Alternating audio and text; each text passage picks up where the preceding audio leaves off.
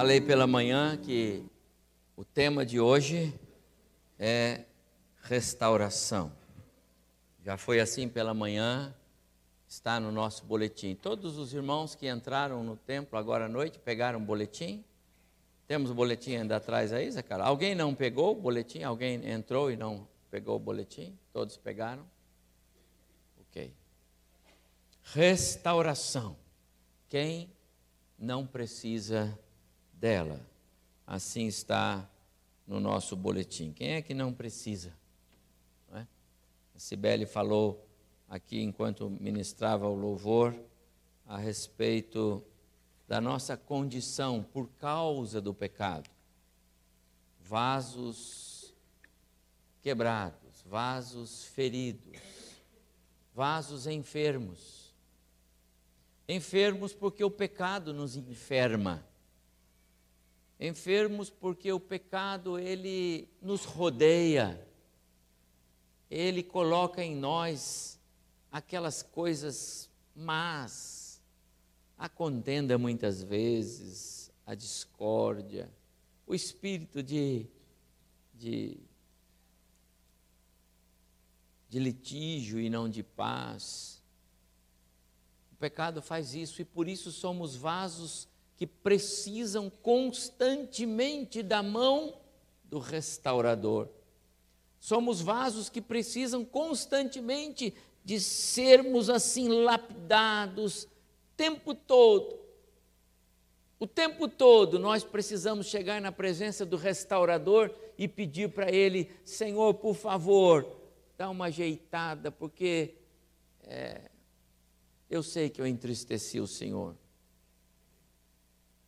Gosto muito de é, uma das estrofes daquele hino de Salmos Hinos que diz assim: Hoje com pecados eu te entristeci, então, Senhor, te peço, né? né? mais perdão te peço, é, porque é assim.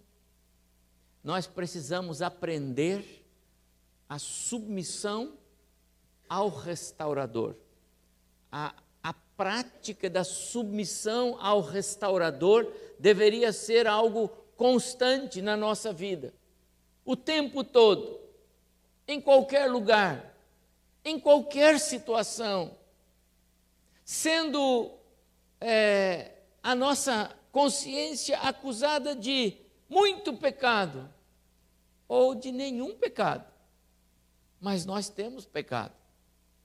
Os grandes homens da Bíblia, as grandes orações da Bíblia, as grandes respostas de orações da Bíblia vêm para homens que primeiro disseram para o Senhor: Senhor, perdoa-nos, porque temos pecado contra o Senhor. Eu confesso os meus pecados e o pecado do meu povo, disse Daniel na sua oração, disse Neemias na sua oração. As orações que compreendem a necessidade de dizer para o restaurador: temos pecado, são orações é, que Deus recebe com, com alegria, nos vê com desejo de abençoar, quando nós nos achegamos a Ele, é, é, é sinceros de coração, Senhor, eu tenho pecado. Aquela minha intenção no coração não foi boa. Aquela minha atitude, Senhor, não foi boa. Eu não deveria ter feito assim. Eu agi com indelicadeza com alguém, agi com maldade com outro, fiz aquilo premeditado com outro, deixei de fazer aquilo que deveria fazer. Não tratei bem o meu, o meu cônjuge, não tratei bem os meus filhos, não tratei bem alguém da minha família, eu não, eu não agi correto, Senhor, eu preciso de restauração. Está entendendo? Então a Sibeli falou certo, todos nós precisamos de algum tipo de restauração. O, o oleiro está pronto para trabalhar em nossa vida e nós precisamos dela. Então, esta é a nossa pastoral, está aí, depois você lê em casa. restauração. Quem não precisa? O versículo que alicerça as nossas reflexões está em, em Jeremias capítulo 18, porque ele é o oleiro. O Senhor Deus mandou que o profeta descesse à casa do oleiro para lá ouvi-lo. E lá ele iria falar com o profeta. E ele chegou e o, e o oleiro estava trabalhando lá, não é? Pedalando a, aquela, aquela roda que virava assim e que ele fazia do barro como ele queria. E o, e o Jeremias viu que de repente o barro caiu. E o oleiro de novo pegou, sem, sem vacilar, pegou aquele barro caído, fez de novo um outro vaso. E vai dizer lá o livro do profeta Jeremias que ele fez conforme melhor lhe é, pareceu. Porque o oleiro, quando ele faz, é, quando ele aplica o processo da restauração, ele não remenda, ele não pega um vaso que deu uma estragada e ele agora vou, vou, vou daqui para frente. Eu nunca posso imaginar um oleiro fazendo algo assim. Você pode? Não. O oleiro ele pega o barro de novo, ele amassa o barro, ele põe um pouquinho de água, deixa a massa fácil de trabalhar e ele faz novo. Então Deus disse para Jeremias: Está vendo isto? Eu sou o Senhor. Eu sou o Criador dos céus e da terra. Eu fiz o homem. Eu fiz todas as coisas, Jeremias, pois eu vou fazer melhor. Por isso, restaurar, no sentido bíblico, é recriar.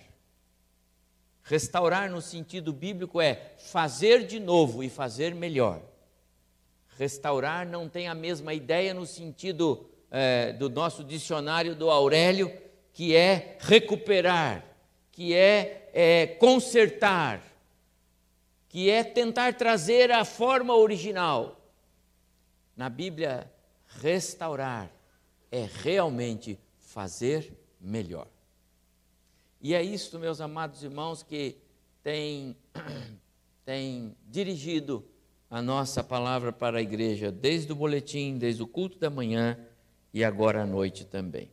E eu quero convidar você então para a, a nossa leitura bíblica no Evangelho de João, no capítulo 9. Aqui em João capítulo 9, nós temos uma uma ação restauradora. Uma ação restauradora. Os primeiros, os primeiros versos, de 1 a 12, contam o agir do restaurador. Caminhando Jesus, viu um homem cego de nascença. E os seus discípulos, perguntaram, mestre, quem pecou? Este ou seus pais, para que nascesse cego? Respondeu Jesus, nem ele pecou, nem seus pais, mas foi para que se manifestassem nele manifestem nele as obras de Deus.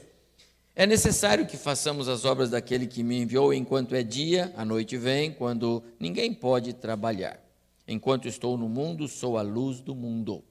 Depois de ter dito essas palavras, Jesus cuspiu na terra e, tendo feito lodo com a sua própria saliva, aplicou nos olhos do cego. E disse-lhe: Vai, lava-te no tanque de Siloé, que quer dizer enviado e ele foi, lavou-se e voltou vendo.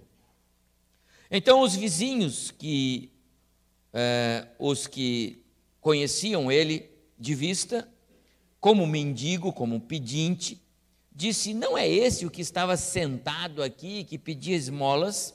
Uns diziam: É ele, outros diziam: Não, parece com ele, mas não pode ser ele. Mas ele mesmo disse: Eu sou, sou ele mesmo.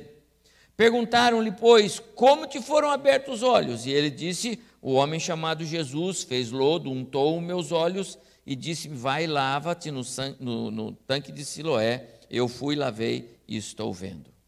Disseram-lhe, pois, e onde está esse homem? Ele disse: Não sei. Antes de continuar lendo, verso 13. Aqui está a ação do, do recriador. Aqui está a ação do daquele que faz e faz melhor. Lembra quando Deus, é, quando o homem foi criado no Éden, ele foi criado do pó da terra.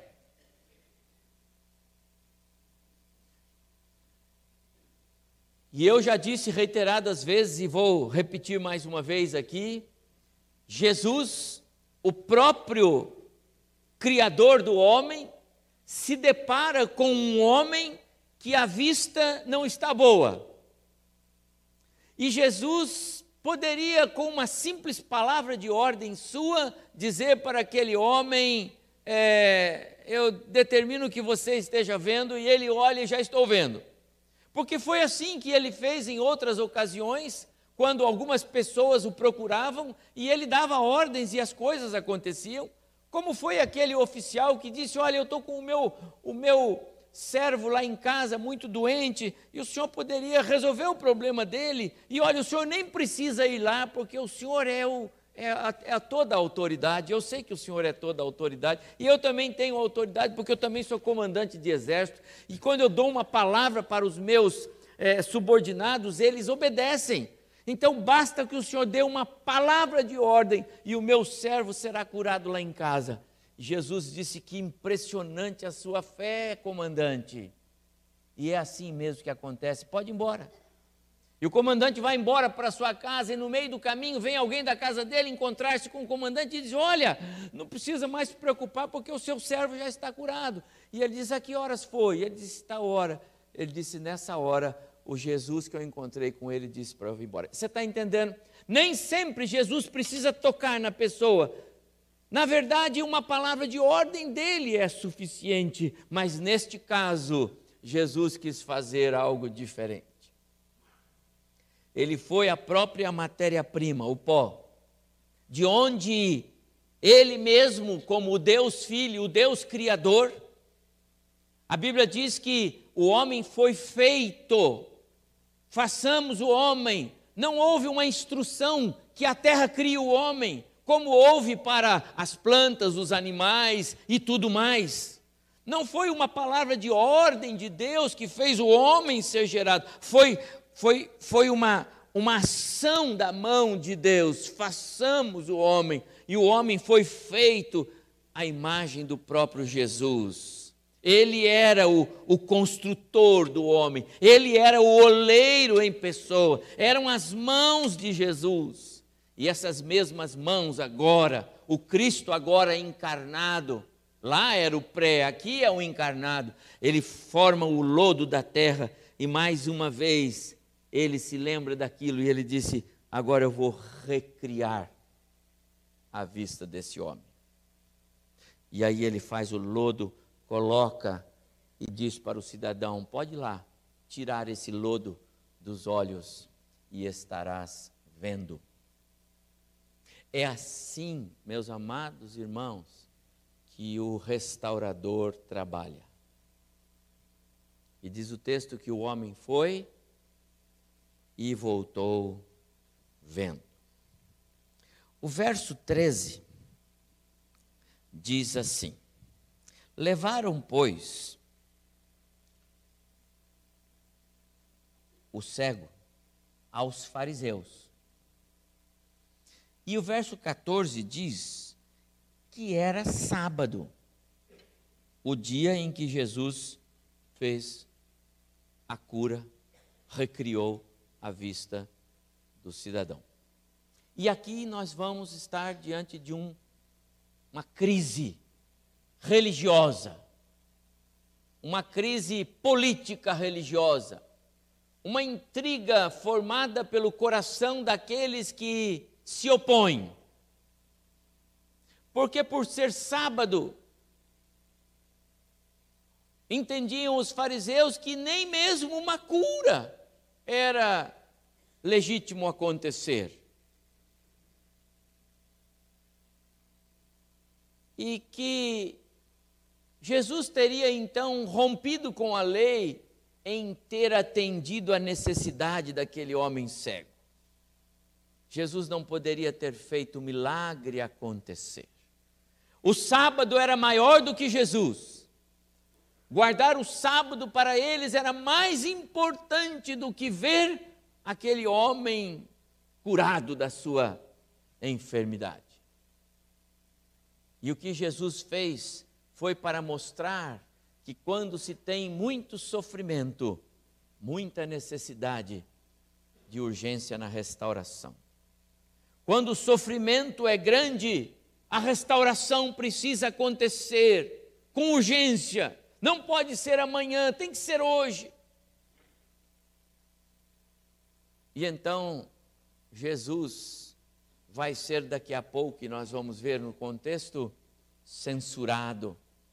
O pobre do cego, que agora vê, e agora é um homem feliz, quase condenado a voltar a ser cego para não ter problema com a sociedade, para que os pais não percam um lugar na sinagoga. Absurdos daqueles que se opõem ao restaurador. Eu coloquei no nosso boletim, e está aí apenas para você é, acompanhar comigo, mas esse parágrafo está no boletim. O poder restaurador do nosso Deus está em toda a Bíblia. Não importam em quantos pedaços os vasos se estilhaçaram, não importa a vermelhidão dos pecados cometidos, não importa o quão distante o pecador foi em seus descaminhos, o restaurador é capaz de fazer novo o velho homem, o restaurador é capaz de apagar pecados ele é capaz de restaurar o que se havia perdido. Amados irmãos, a Bíblia é repleta em histórias que é, nos apontam o agir do restaurador. Homens e mulheres, vidas preciosas, mas que falharam, tropeçaram, caíram de forma lamentável porém, ocupam posição de destaque. Estão na galeria da fé, dos heróis da fé. Sabe por quê? Porque foram restaurados. Não foram melhorados, não foram remendados, eles foram feitos novos. Por isso, vidas restauradas são vidas úteis no plano de Deus. Vou repetir. Vidas restauradas são vidas úteis no plano de Deus. Não estou dizendo que vidas sem pecado são vidas úteis no plano de Deus. Não estou dizendo que vidas perfeitas são vidas úteis no plano de Deus. Há muita gente que se acha sem pecado, e com todo o cuidado aqui para ninguém pensar mal de mim, Há muita gente que se acha sem pecado, que se acha o tal e está atrapalhando a igreja de Jesus. Está obstruindo o desenvolvimento do projeto de Deus de edificar a vida, a família. Há muita, há muita gente dentro de suas casas que se acha é, aprovado por Deus, mas não foi restaurado ainda e, portanto, está atrapalhando o agir de Deus dentro do seu lar. Você conhece a história de um homem na Bíblia que chama Pedro? E ele participava de um grupo de discípulos e ele se achava o tal. Se alguém tinha defeito lá naquele grupo, não era ele, era o outro. Era o outro, não eu. Ele era o dono da razão, ele sempre sabia tudo. Ele é que comandava as coisas, ele é que dava as coordenadas. Mas esse Pedro estava atrapalhando o agir de Deus na vida daquele colégio apostólico. Um dia Jesus precisou dar uma dura repreensão para ele. Arreda, Satanás, afasta de mim, Pedro. Você está me atrapalhando desse jeito até que Pedro foi levado um dia ao encontro com o Senhor na praia, depois da ressurreição. E então o Senhor Jesus perguntou para ele: E aí, Pedro? Passadas todas as, as turbulências, e aí? Você dizia sempre que me amava mais do que todos. É assim mesmo? E por três vezes confrontado, ele percebeu que ele precisava ser restaurado. E só quando ele quedou-se aos pés de Jesus, quando ele disse: Senhor, o Senhor sabe que eu te amo, mas eu não sou igual ao Senhor. O meu amor não é igual ao Senhor. O meu eu não é igual ao seu. A minha carne ainda me, me derrota. As minhas vontades ainda são terríveis. E eu tenho que submeter tudo isso ao Senhor, para que eu seja alguém útil para o Senhor. E aí o Senhor falou: então é agora mesmo. Ali morreu Pedro proeminente, o Pedro predominante, o Pedro valente, o Pedro líder. Ali morreu esse Pedro. Nasceu um Pedro com um coração convertido, restaurado, feito novo. Homens e mulheres na Bíblia que escreveram capítulos terríveis, mas foram restaurados e por isso são úteis. Que Deus de fato nos ajude a sermos vasos úteis, começando na nossa casa, para o nosso cônjuge, para os nossos filhos, na igreja que convivemos, na sociedade, que sejamos vidas que aprendam a amar, agredir menos, amar mais. Vasos úteis. Então, levaram o, o, o cego para o que antes era cego para o encontro com Jesus. E aqui, meus amados irmãos, esta narrativa que segue a partir do verso 13 é impressionante. E eu vou me permitir apenas citar a, as partes que nos, nos, nos vão é, interessar. Levaram para o, o, os fariseus, e a primeira coisa que os fariseus perguntaram está no verso 15. É, como foi? Como foi que você chegou a ver? Como é que foi? Conta para nós aqui como é que foi que você chegou a ver. E ele disse: Olha, ele aplicou lodo aos meus olhos, eu lavei e estou vendo. No verso 16, voltam os fariseus questionando: Esse homem não é Deus, porque não guarda o sábado, não é de Deus, porque não guarda o sábado. Como pode um pecador, estão dizendo que Jesus era pecador, como pode um pecador fazer tamanhos sinais? E aí houve discussão entre eles. No verso 17, chamam de novo o que antes era cego. O rapaz não aguentava mais responder pergunta. O que você diz a respeito é, desse contexto? Visto que te abriu os olhos. E ele disse: Olha, é, que é profeta. Eu acho que ele é um profeta. Eu não sei quem ele é. Para mim, ele é um profeta. No verso 18, Voltam os, os, os fariseus. Não, não, não acreditam os fariseus que ele fora cego e que agora via. Não, você não era cego, é isso que ele está dizendo aqui. Não, você não era cego, você já via. Você não, eu era cego. Eu nasci cego. Eu nasci cego, eu sou eu, cego desde pequenininho, desde, desde o berço. E agora já é homem. Verso 19. Chamam o pai chamaram o pai e interrogaram: É este o seu filho? De quem dizeis que nasceu cego? Como, pois, vê agora? Eles não estão nem preocupados se o rapaz era cego, se não era cego, se ele está vendo, se não está vendo. Eles estão querendo encontrar a alicerce para condenar Jesus e o pobre do rapaz. A oposição ao restaurador. Verso 24. Então chamaram pela segunda vez o homem que fora cego e lhe disseram: Olha, dá glória a Deus. Aqui ele está dizendo o seguinte: olha, você confessa os seus pecados, entendeu? Diz aí no seu coração que você está arrependido por tudo que está acontecendo, entendeu? Dá glória a Deus, e nós sabemos que esse homem é pecador. Então, sai dessa. E ele disse: Eu não posso. O que eu sei dizer para vocês, gente, é que eu era cego e agora vejo.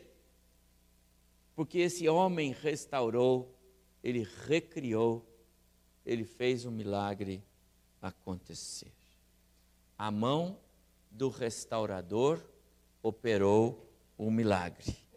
O homem foi, lavou-se e voltou vendo.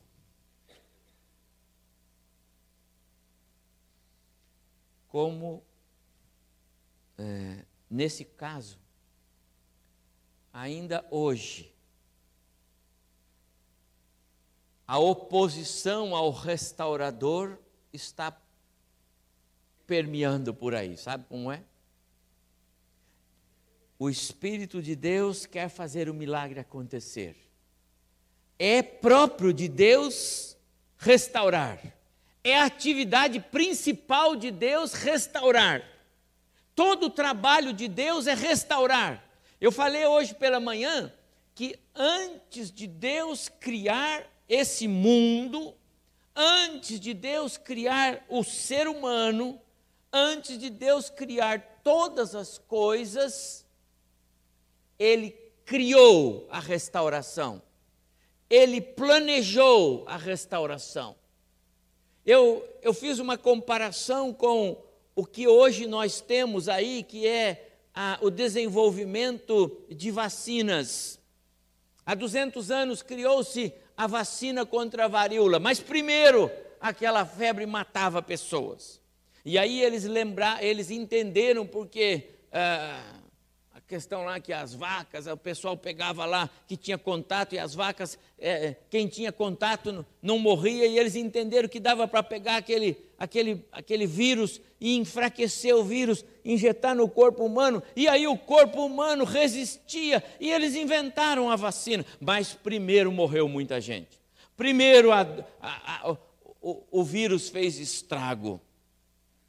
Amados, o antídoto chamado projeto restaurador de Deus é diferente.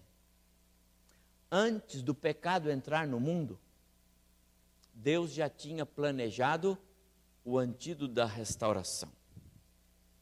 Foi lá atrás, na eternidade passada de Deus, que o conselho eterno, Deus Pai, Deus Filho Deus Espírito Santo, num dia eterno que nós não conseguimos mensurar. Deus então disse: Olha, nós vamos criar, nós vamos fazer o mundo, nós vamos fazer o homem, vamos fazê-lo a nossa imagem e semelhança, vamos organizar todas as coisas, vamos criar as coisas, mas o homem vai cair. Então nós precisamos pensar no antídoto, nós precisamos pensar na forma de da restauração. E sabe o que é que nasceu naquele dia, naquela conversa? Nasceu a cruz. A cruz estava no coração de Deus desde a eternidade.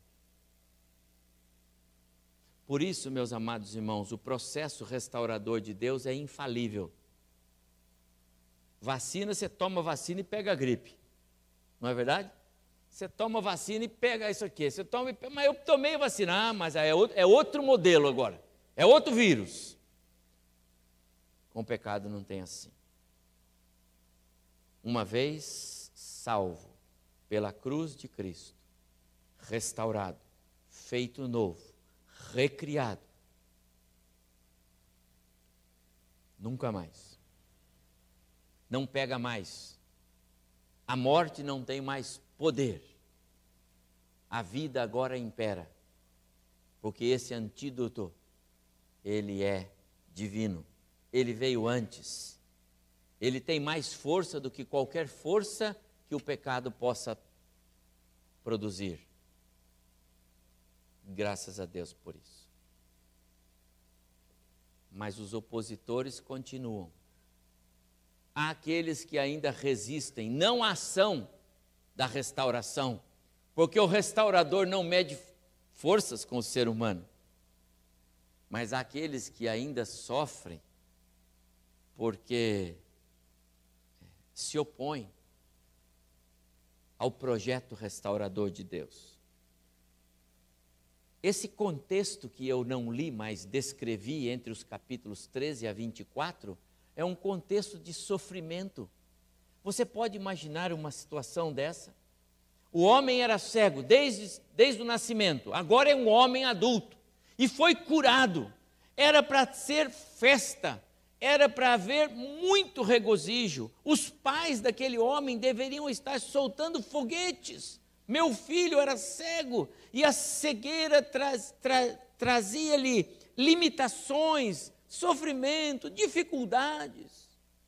Mas o pai era membro da sinagoga e o pai estava com medo de admitir que Jesus curara o filho, porque ele seria expulso da sinagoga. Eles viviam um momento de dor, de crise. Porque havia oposição ao agir restaurador. Cada vez que a mensagem restauradora é pregada, e o coração luta contra ela, há sofrimento. A consciência acusa. Caso em questão sinaliza para esse contexto. Mas o restaurador, ele opera. Só a mão do restaurador cura. Só a mão do restaurador tira a dor. Só a mão do restaurador lança fora o mal. Só a mão do restaurador encoraja diante do medo. Só a mão do restaurador devolve a vida abundante. Amados irmãos, Jesus foi claro, e eu não quero é, nenhuma vírgula fora do que Jesus disse. Lembra? Senhor, quem pecou para que ele nascesse cego? Ele ou seus pais? E Jesus disse: Ninguém. Ninguém. Jesus não atribuiu o problema da, da, da vista, da falta da visão ao indivíduo, da deficiência física, ao pecado dele nem dos pais. Jesus, de jeito nenhum. Não é assim. Isso não quer dizer que as nossas doenças e aquelas coisas que nos afetam não sejam consequência do pecado. É claro que é.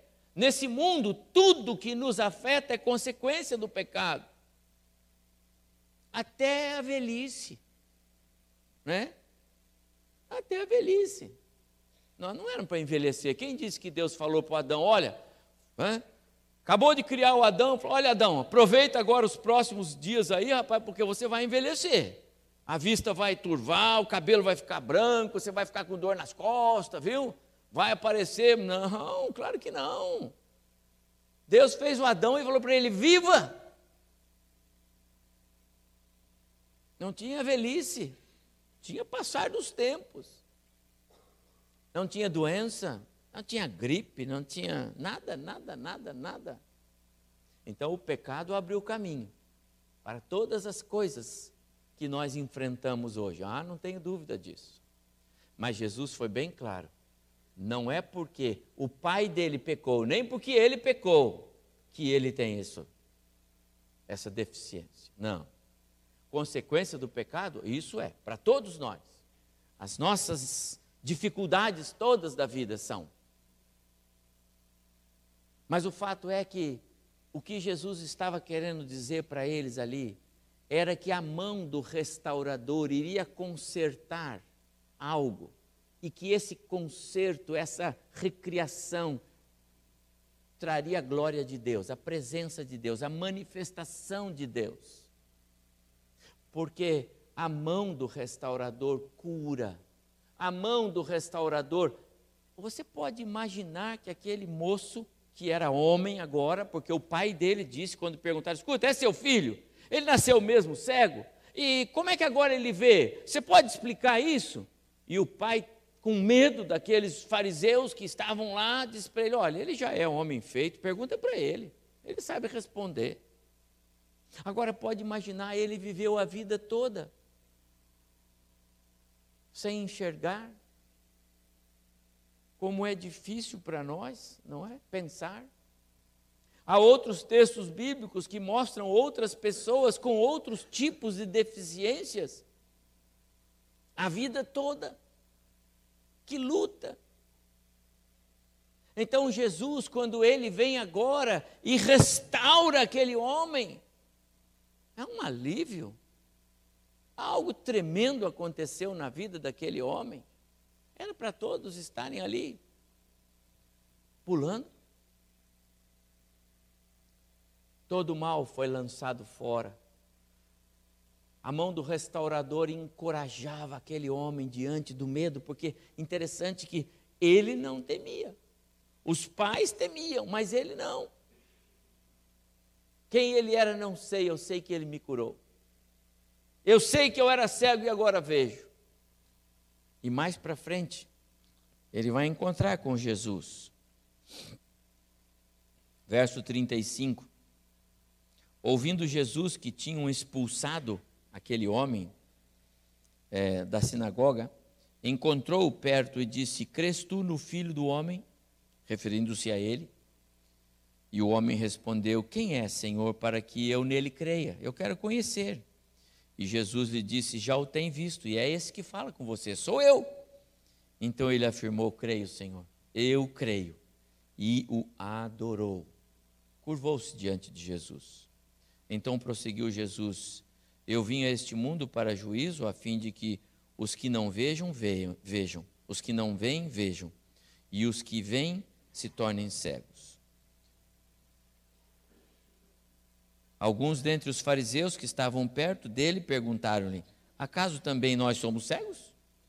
Respondeu-lhe Jesus: Se fosseis cegos, não terias pecado algum. Mas porque agora dizeis: Nós vemos, subsiste o vosso pecado. Ah, coitado deles. A sua soberba os condena. A mão do restaurador cura aqueles que, os doentes, aqueles que reconhecem que precisam do restaurador. O tempo da restauração é hoje. É, deixa eu me voltar aqui. O tempo da restauração é hoje. A teologia da restauração não combina com a teologia do dia seguinte. Não é amanhã que você precisa de restauração, é hoje. E não diga que você não precisa, porque eu já disse agora há pouco, todos nós precisamos de algum tipo de restauração. O restaurador veio a este mundo, Jesus. E ele veio para dar vida aquilo que se estragou, aquilo que perdeu a vida. Ele veio para dar vida àquilo que se perdeu, que o pecado original estragou. Ele veio para dar vida àquilo que o inimigo das nossas almas tirou a vida. O restaurador veio para abrir os olhos A cura do cego não é o propósito para o qual Jesus veio a este mundo. Não veio para abrir os olhos aos cegos, não veio para dar carro, conforto, apartamento, casa. Ele veio para abrir os olhos da alma. Ele veio para dar vida. O restaurador veio para fazer novo vasos que se quebraram. O restaurador veio para restituir a alegria da salvação. Davi, depois de passar pela experiência do pecado grave, gravíssimo, gravíssimo que ele cometeu, e tendo sido levado à presença de Deus pelo profeta, passado pelo, passando pelo processo da restauração, ele disse: Senhor, restitui-me a alegria da tua salvação. O restaurador veio para restaurar, para restituir, para fazer novo, para abrir os olhos, para dar vida ao que se estragou. Jesus fez isso. Foi o que aconteceu com, com este homem que antes era cego e agora vê. Foi o que aconteceu com Davi, foi o que aconteceu com tantos tantos personagens bíblicos que eu mencionei aqui algum deles. Mas foi o que aconteceu comigo e com você. Um dia, o sangue de Cristo nos alcançou. O poder do sangue de Cristo nos alcançou. E por esse poder fomos restaurados, feitos novos. Mas ainda estamos nesta vida, ainda estamos neste corpo, ainda sou governado pela minha carne. Você é governado pela sua carne, você sabia? Você é crente, tem o Espírito de Deus em você, mas ainda é você que dá as ordens, ainda é você que põe o seu querer para valer, ainda é você, do jeito que você é, porque nós temos o nosso jeito, não é? E nós achamos, nos achamos no direito muitas vezes de nos permitirmos, né, que o nosso jeito nos governe. Mas muitas vezes o nosso jeito de ser não agrada a Deus. O nosso jeito de ser fere as pessoas. O nosso jeito de ser não dá um testemunho de Cristo em nós o restaurador veio para dar vida a isto que o seu jeito de ser estraga. O restaurador veio para abrir os olhos da alma e para nós entendermos o seguinte: eu não posso ser como eu quero ser. Se eu sou agora uma nova criatura em Cristo, eu tenho que ser como Cristo quer que eu seja. Eu tenho que permitir que o restaurador aplique o seu poder restaurador em mim. E sabe, meus amados irmãos, só Jesus pode fazer isto. Só Jesus tem o poder para restaurar. Só Jesus é o próprio oleiro por excelência. Só Jesus pode pegar vasos quebrados, faltando um pedaço, ainda que o pedaço tenha se perdido. Só Jesus pode pegar vasos meio tortos ou meio com furos só Jesus pode fazer este vaso, que antes era para desonra, ser um vaso de honra. Foi o que cantamos. Se você cantou aquela música no início conosco, é o que Deus quer fazer com você. Há algo? Há. Você está disposto a dizer: Senhor, aplica a tua mão em mim. Abre o coração. Deixa que o Senhor faça isso. Deixa que Ele molde você. Ao moldar, Ele tira as impurezas. Ao moldar, Ele faz a forma como deve ser. Ao moldar, Ele faz o que Ele quer e não o que você quer. Quando Jeremias entrou na casa do oleiro, eu vou repetir: o barro estragou.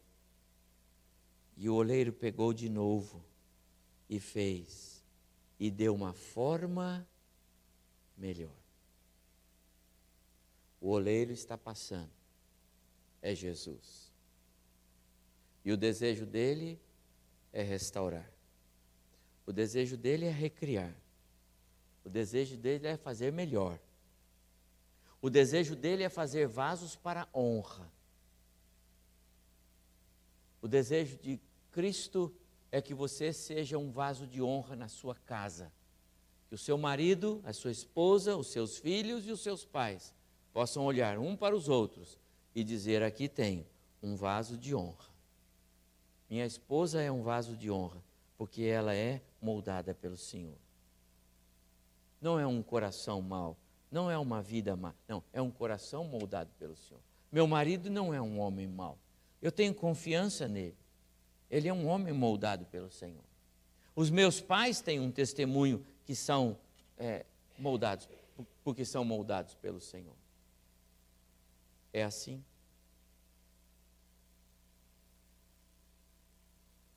O oleiro está passando e ele quer moldar. O desejo dele é nos fazer vasos úteis. Vasos úteis não são vasos perfeitos. Vasos úteis não são vasos sem defeitos. Vasos úteis são vasos recriados. Você já foi recriado?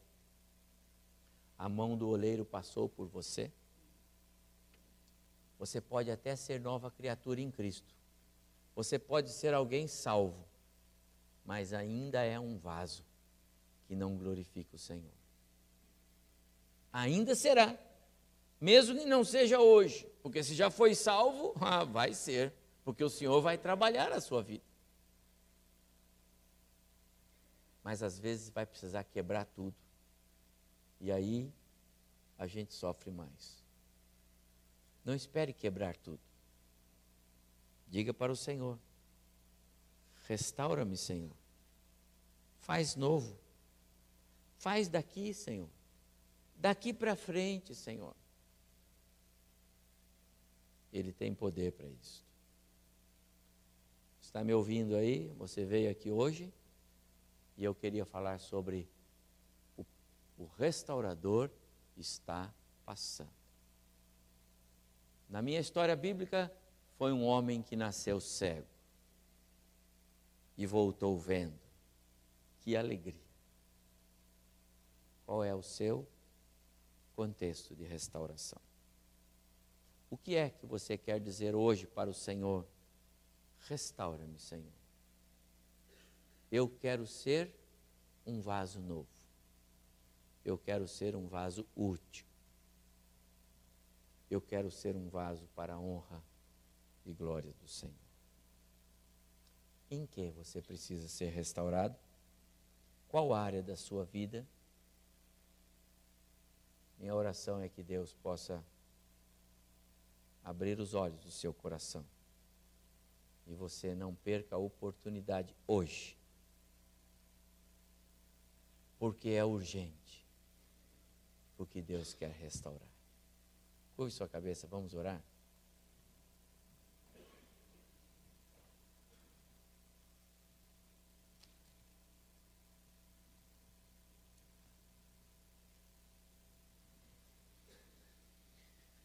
Então Jesus cuspiu na terra e, tendo feito lodo com a saliva, aplicou nos olhos do cego. Depois disse-lhe: Vai, lava-te no tanque de Siloé. Ele obedeceu. Ele foi, lavou-se e voltou vendo. Jesus está dizendo para você hoje: vai, abre o teu coração. Imagina que Jesus está tocando a sua vida agora lá naquela parte do teu coração que precisa do toque do dedo de Jesus. Você conhece você. Você conhece o seu coração. Talvez você tenha algo muito especial. Aquele homem tinha a vista que precisava de restauração. E foi a vista que Jesus recuperou dele.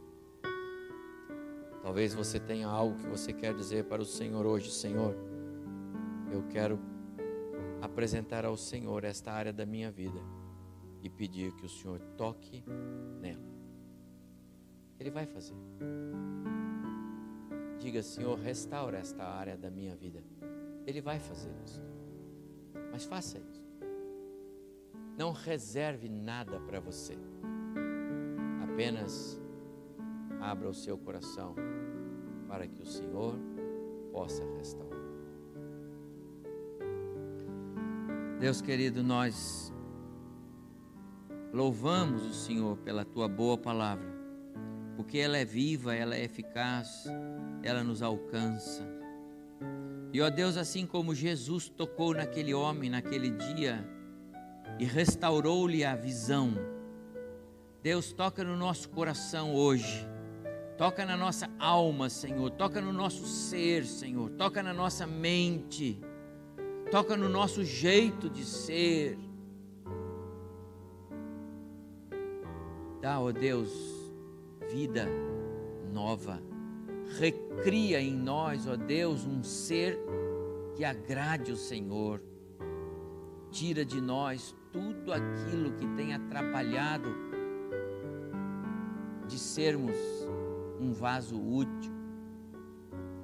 Ajuda-nos, ó Deus, para que as pessoas que vivem conosco e nos rodeiam vejam em nós a, o reflexo de Cristo e não o reflexo da nossa carne, do nosso jeito de ser. Abençoa o nosso ser, Senhor, para que os nossos familiares vejam Cristo em nós. Ajuda-nos, ó Deus, a sermos vasos úteis para o teu reino. Tu conheces, ó Deus, cada família, cada lar aqui representado. E eu quero suplicar nesta hora que o Senhor possa estar trabalhando já nessas vidas alcançando-os com o toque do restaurador. Ora, Deus, por aqueles que nos veem e nos assistem também pelos canais da internet, que a tua mão que restaura possa alcançar também estes. E que hoje, ó Deus, seja um dia de alegria no céu, porque vidas estão sendo restauradas, recriadas, porque o restaurador passou e produziu efeito em nós. Obrigado, Senhor Deus, pela tua palavra. Obrigado a Deus pela tua graça em nós. Obrigado pela tua restauração. Em nome de Jesus. Amém. Amém. Que Deus abençoe o seu coração.